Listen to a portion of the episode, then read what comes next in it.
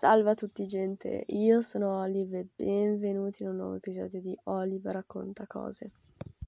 Oggi vi volevo raccontare di un ricordo bello, di un ricordo più o meno di infanzia, cioè come ho iniziato a leggere manga e qual è stato il mio primo manga che ha fatto partire tutto, ha fatto partire tutta la mia passione, ha fatto partire tutto il mio mondo e tutto ciò di cui sono circondata adesso, ha fatto capire della mia, te- della mia poco eterosessualità, diciamo di tutto, ecco, di tutto, di quello che mi ha fatto crescere, di quello che mi ha fatto tante volte piangere, di ciò che mi ha fatto molte volte ridere e, e robe varie. Da dove è nato questo pensiero? Diciamo che prima stavo guardando i cosplay e niente, volevo fare il cosplay o di Sasuke o di Obito, che sono due personaggi di Naruto, e niente, Naruto è stato il primo manga che io abbia mai acquistato e ora vi spiegherò un po' tutta la storia. Allora, partiamo dal duemilaquindici più o meno, quando andavo in quinta elementare e quando un mio um, amico del passato mi regalò un, un manga tutto sfasciato di Naruto, che era all'inizio, era nel Naruto, diciamo che nella parte storica del manga erano eh, durante la seconda guerra, all'inizio della seconda grande guerra ninja. E, allora, la storia parte nel più o meno duemilaquindici, credo anche prima, duemilaquattordici, insomma ero in quinta elementare e mi fu regalato da un mio amico un manga di Naruto tutto sfasciato, era letteralmente diviso a metà. E, um, il manga nel, nella storia cronologica del fumetto era durante la seconda grande guerra ninja e niente, non vi, sta, vi, non vi sto neanche a dire quanto io non abbia capito niente di quello che, di quella che fosse la storia in sé, ecco, perché non, non, non potevo capire, ecco, da un manga poi del genere, nel senso ora, ora rileggerlo, vi sto, proprio vi dico che una persona che non ha mai toccato Naruto non, non può capirci, ecco. Però mi ricordo che le prime volte che cercavo di leggerlo non ci capivo, lo lasciavo lì. Poi dopo un po', lo, un giorno lo lessi bene e sì, mi, mi piacque. E mi ricordo che utilizzavo, c'era Sasori in quel, in quel manga, c'era Sasori ed Edara, e utilizzavo solo il nome di Sasori per, ad esempio, quando giocavo ai giochi mi, mi mettevo sempre la, il nome di, di, di Sasori, mi mettevo sempre il suo nome.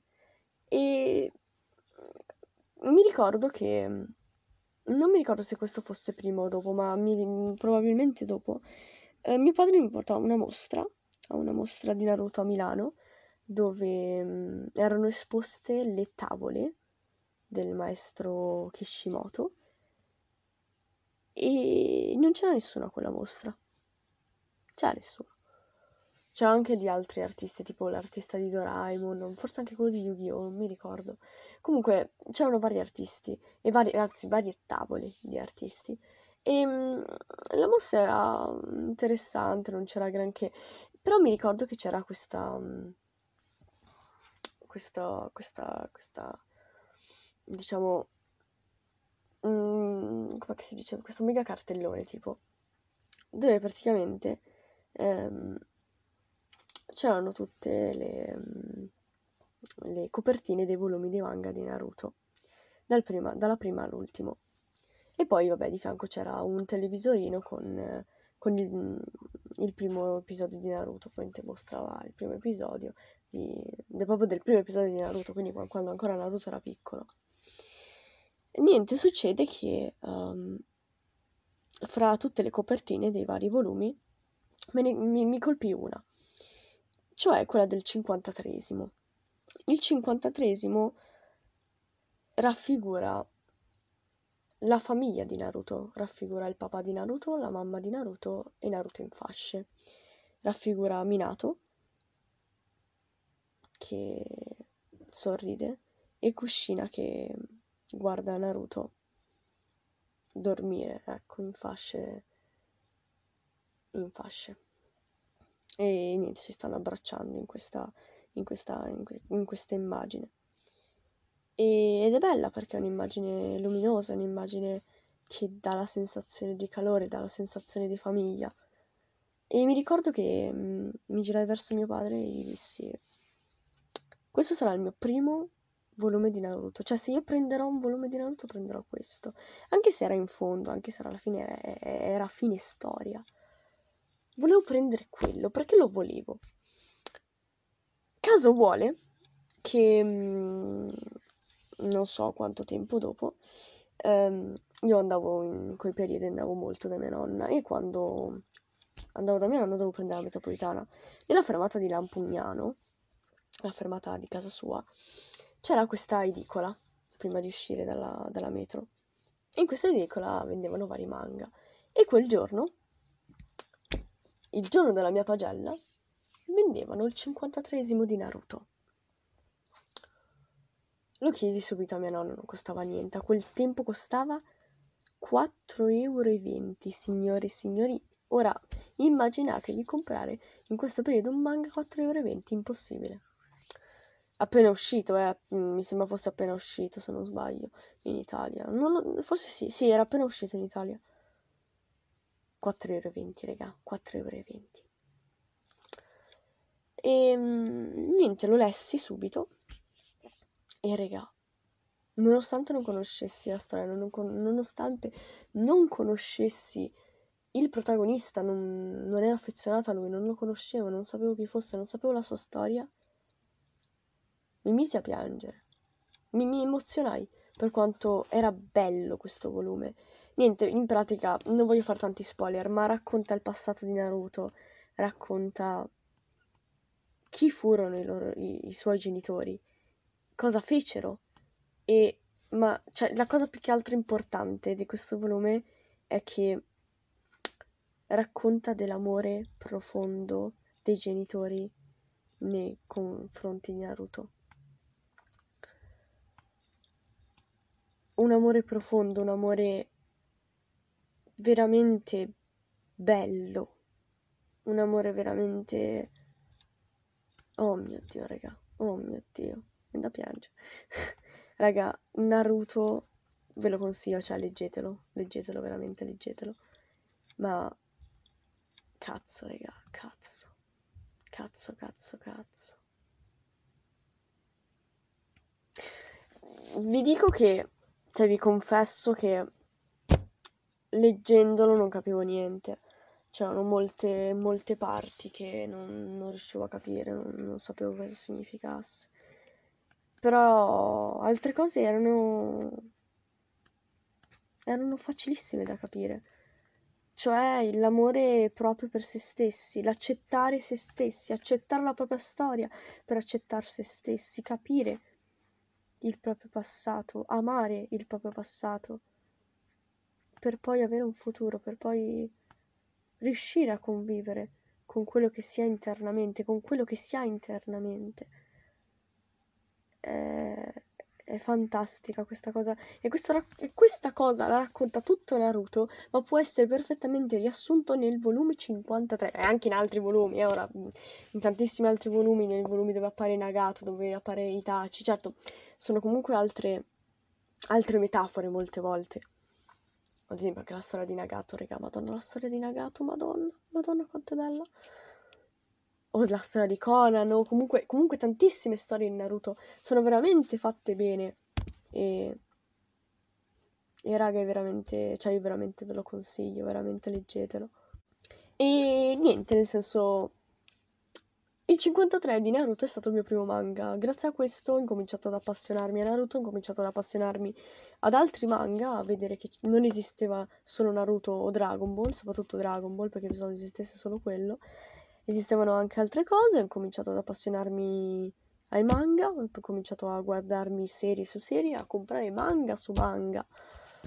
Ho incominciato a collezionarli, ho incominciato a prendere l'action figure, ho cominciato, ho cominciato tante cose, raga, ho cominciato a, ad entrare in un mondo veramente, veramente bello, in un mondo pieno di cose, in un mondo, in un mondo con lati positivi e negativi come tutto, e in un mondo dove io mi potevo rifugiare, dove anche potevo sentirmi bene, perché sentivo che era il mio mondo, a parte anche per il disegno, comunque sapevo che potevo eccellere in questo mondo, potevo essere migliore di altri, nonostante io in quel periodo andassi male a scuola e quindi mi sentivo meno degli altri. Nel mondo dei manga e degli anime mi sentivo sempre migliore, perché, perché era il mio mondo. Comunque, a parte tutto questo, io volevo aprire la questione del prezzo dei manga.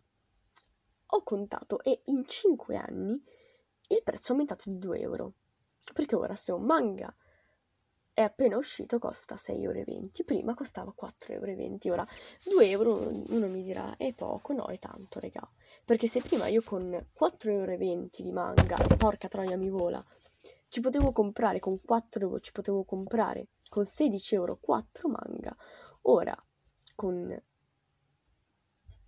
con diciotto euro me ne posso comprare solo tre.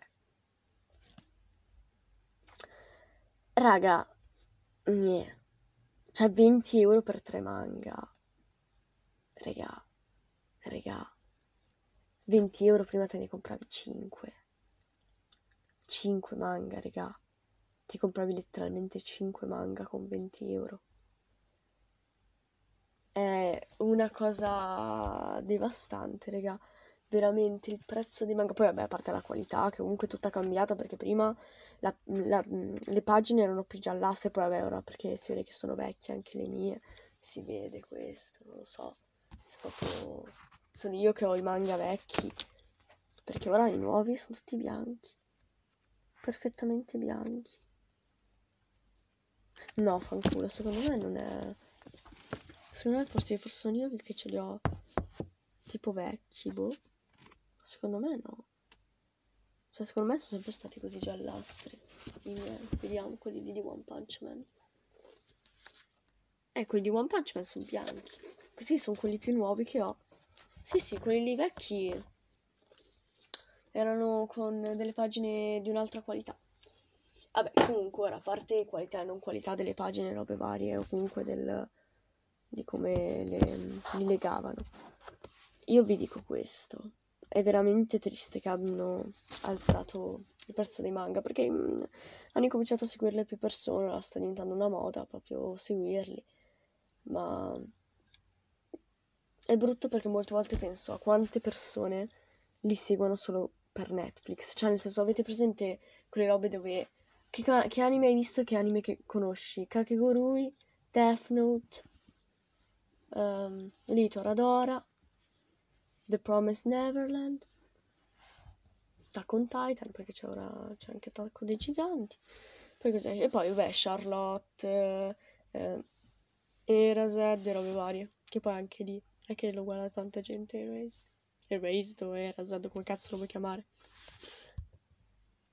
Certo, la cosa che, di, cui non mi, di cui mi lamento, cioè, è il fatto che molte volte si cade in cliché, nel senso...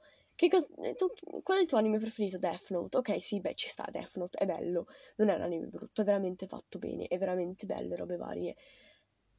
Ma perché dici che è bello? Cioè, nel senso, sì, è, è, è oggettivamente bello, ma ne hai visti altri? Cioè, vuoi dire, secondo me tu hai visto quello, qualche altro e poi basta. Cioè, nel senso, quando una persona viene a dire The Promised Neverland è bello, poi vabbè, sono gusti, è una roba soggettiva, per l'amor di Dio, però sì, è bello. È bello, sì, ha una storia originale, finalmente, robe varie, ma... Eh, eh.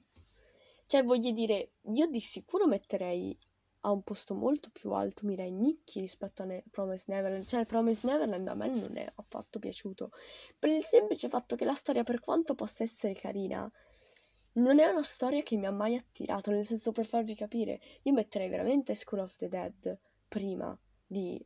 The Promised Neverland, ma non perché ci sono solo tetti e robe varie, ma per il semplice fatto che High School of the Dead, a parte i cliché giapponesi, quelle robe lì, poi è fatto bene, è una storia bella, è carina, ci sta, ci sono componenti veramente belle, poi il tipo è morto, vabbè, lasciamo stare.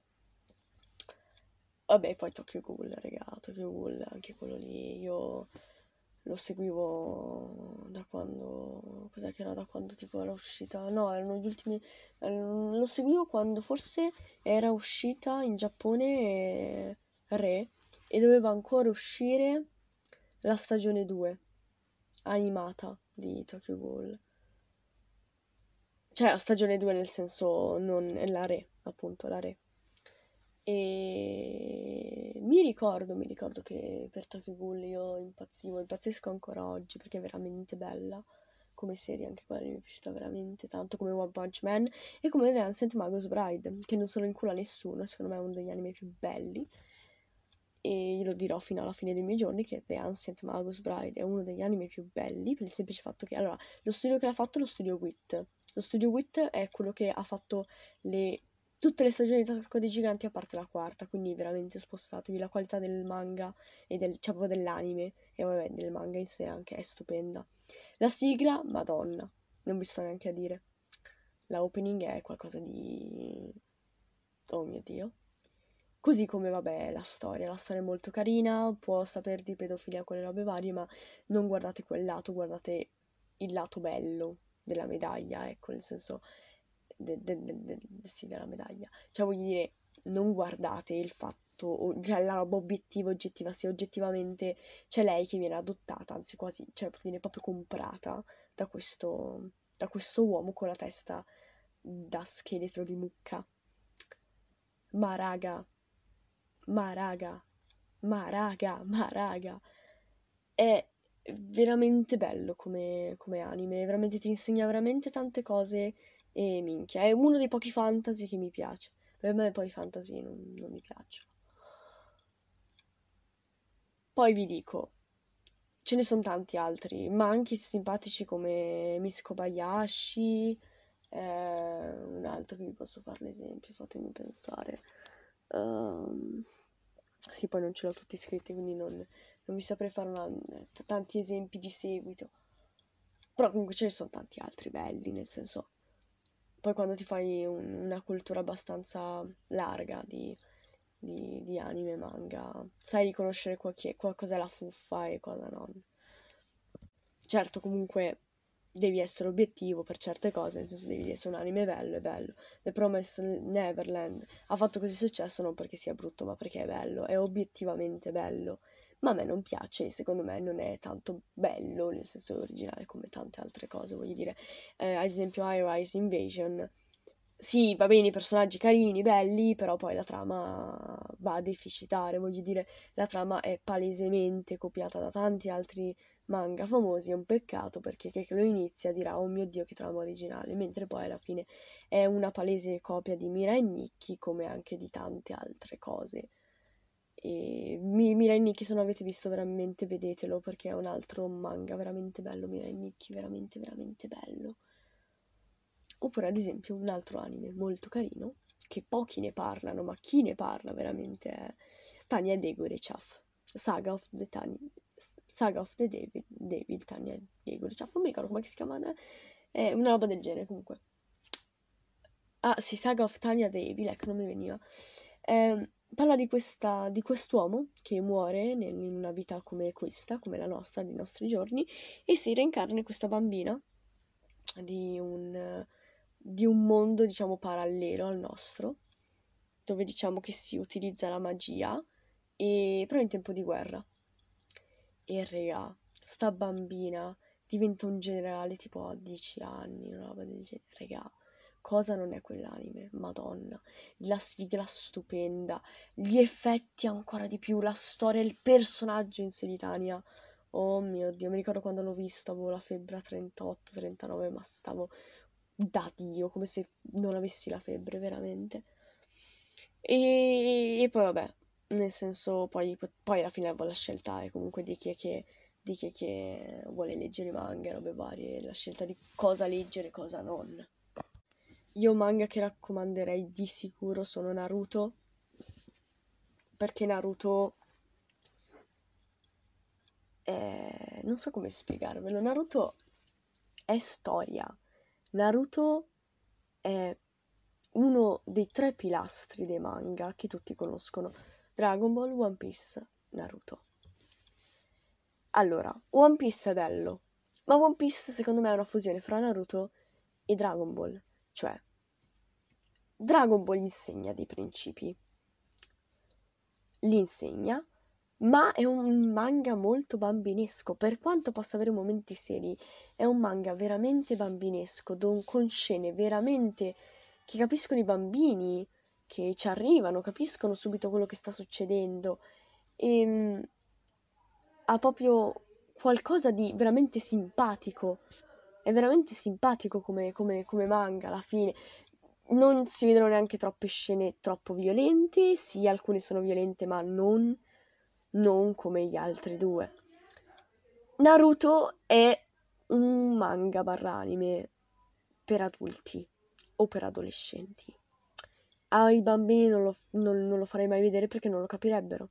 Non capirebbero Naruto. Naruto deve essere guardato da un adulto o appunto da un adolescente, perché racconta cose morali, racconta storie di vari personaggi, e le persone si possono immedesimare in loro, possono rivedersi in questi personaggi, possono rivedersi in ciò che credono in questo personaggio. Infatti la cosa bella di Naruto è che ci sono tante linee di pensiero di ciò che è il mondo, di ciò che, di come una persona dovrebbe essere nel mondo. Ok, niente, mia madre mi stava chiamando, quindi voi avrete pure sentito che mia madre mi stava chiamando. Niente, dicevo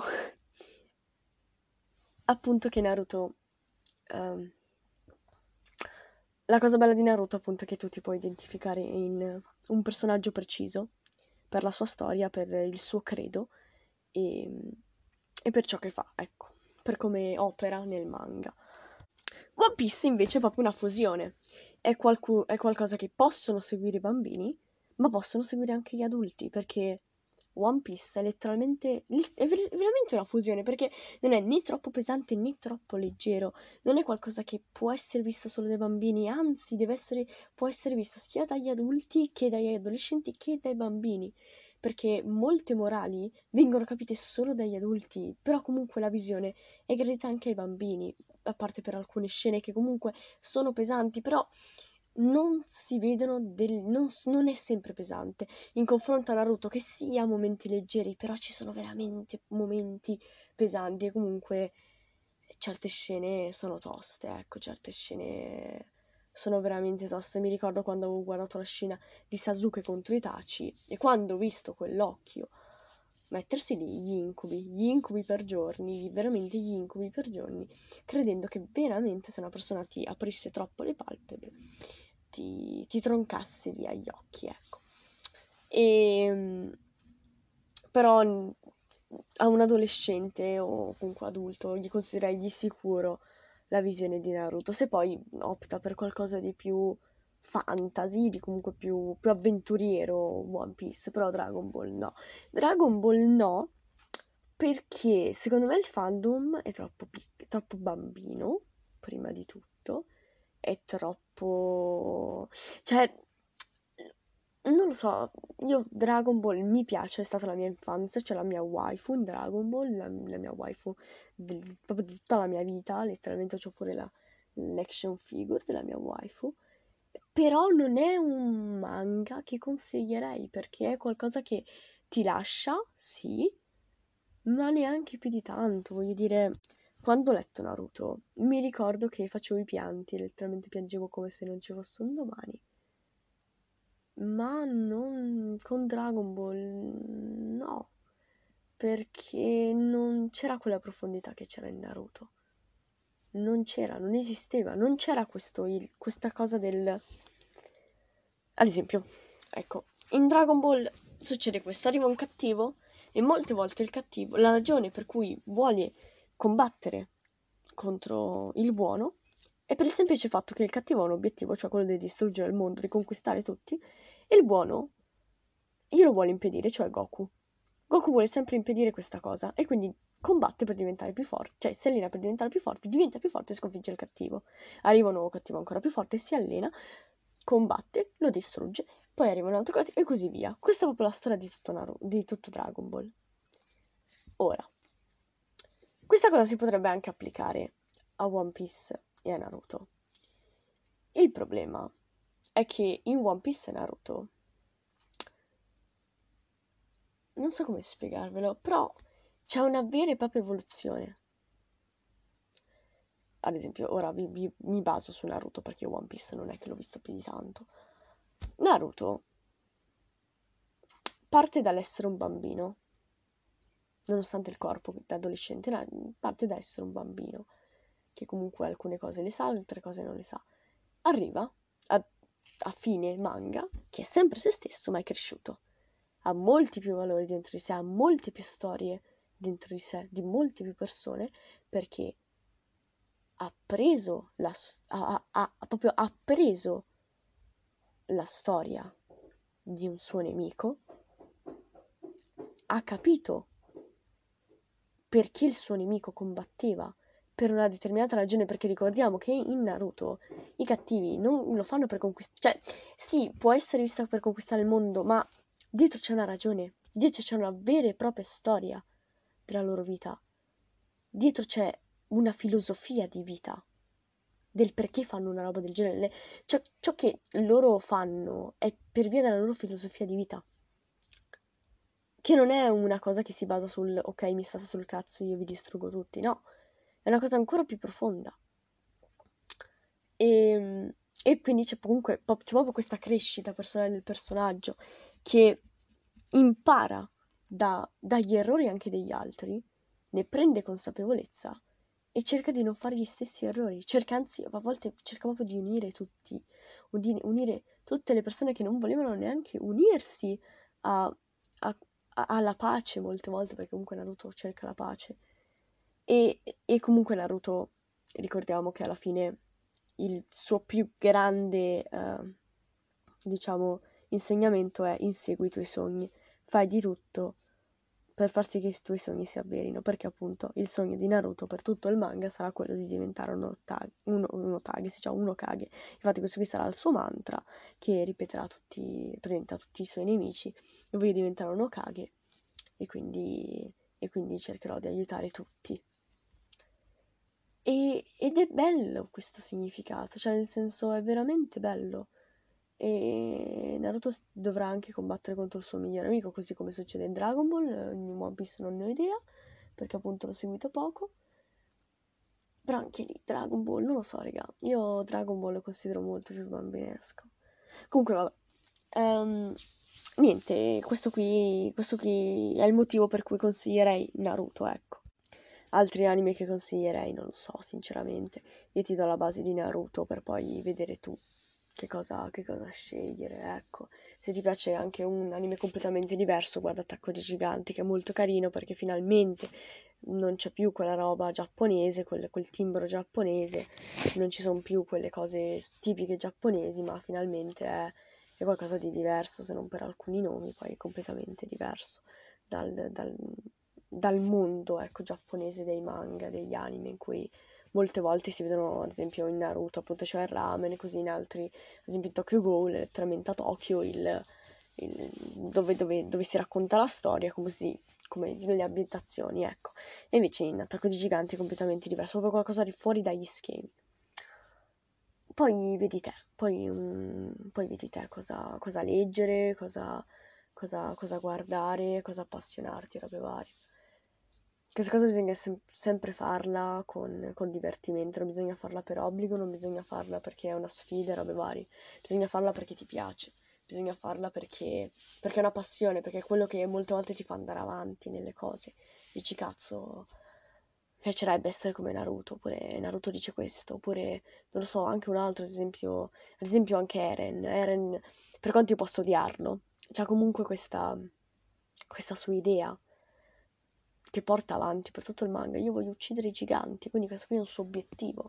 E avere obiettivi nella vita, eh, cioè molte volte è questo che insegnano i manga: abbi un obiettivo, devi avere un obiettivo. I, i verbi in questo, in, in questo podcast sono proprio andati a fanculo. Devi avere un obiettivo nella vita, così per andare avanti. Vai avanti per quell'obiettivo. E Naruto, come One Piece, come Attacco dei Giganti, sono i pochi, an- cioè pochi, sono soltanto pochi degli anime che conosco No, cosa sto dicendo? Oddio. No, volevo, so- sem- volevo semplicemente dire che questi sono alcuni esempi di, di alcuni anime fra la miriade che hanno quest'idea del protagonista che ha un obiettivo bene in testa per poi avere tutte le robe. Mi sembra che Re Zero fo- no, sì, era Re Zero, che era tipo io voglio, voglio, voglio Emilia o una roba del genere. Boh, vabbè, comunque... Comunque ce ne sono veramente tanti anime che hanno queste, questa ideologia del io ho un obiettivo, lo porto a termine, che è giusto, è giusto insegnare questa cosa alle persone, comunque imponiti un obiettivo per poi riuscire a fare tutte le altre cose, è sempre stata così anche la mia vita, quindi voglio dire questo. E niente, io ora vi saluto perché vado a cucinare cose cinesi, giapponesi, robe varie, vado a fare il sushi, ed è stato bello, è stato veramente bello. E spero di fare un altro podcast, ora questo qui verrà fuori insieme a un altro episodio. E niente, è stato veramente divertente. Io ora vi saluto e ci risentiamo a un nuovo podcast di Olive. Bye bye!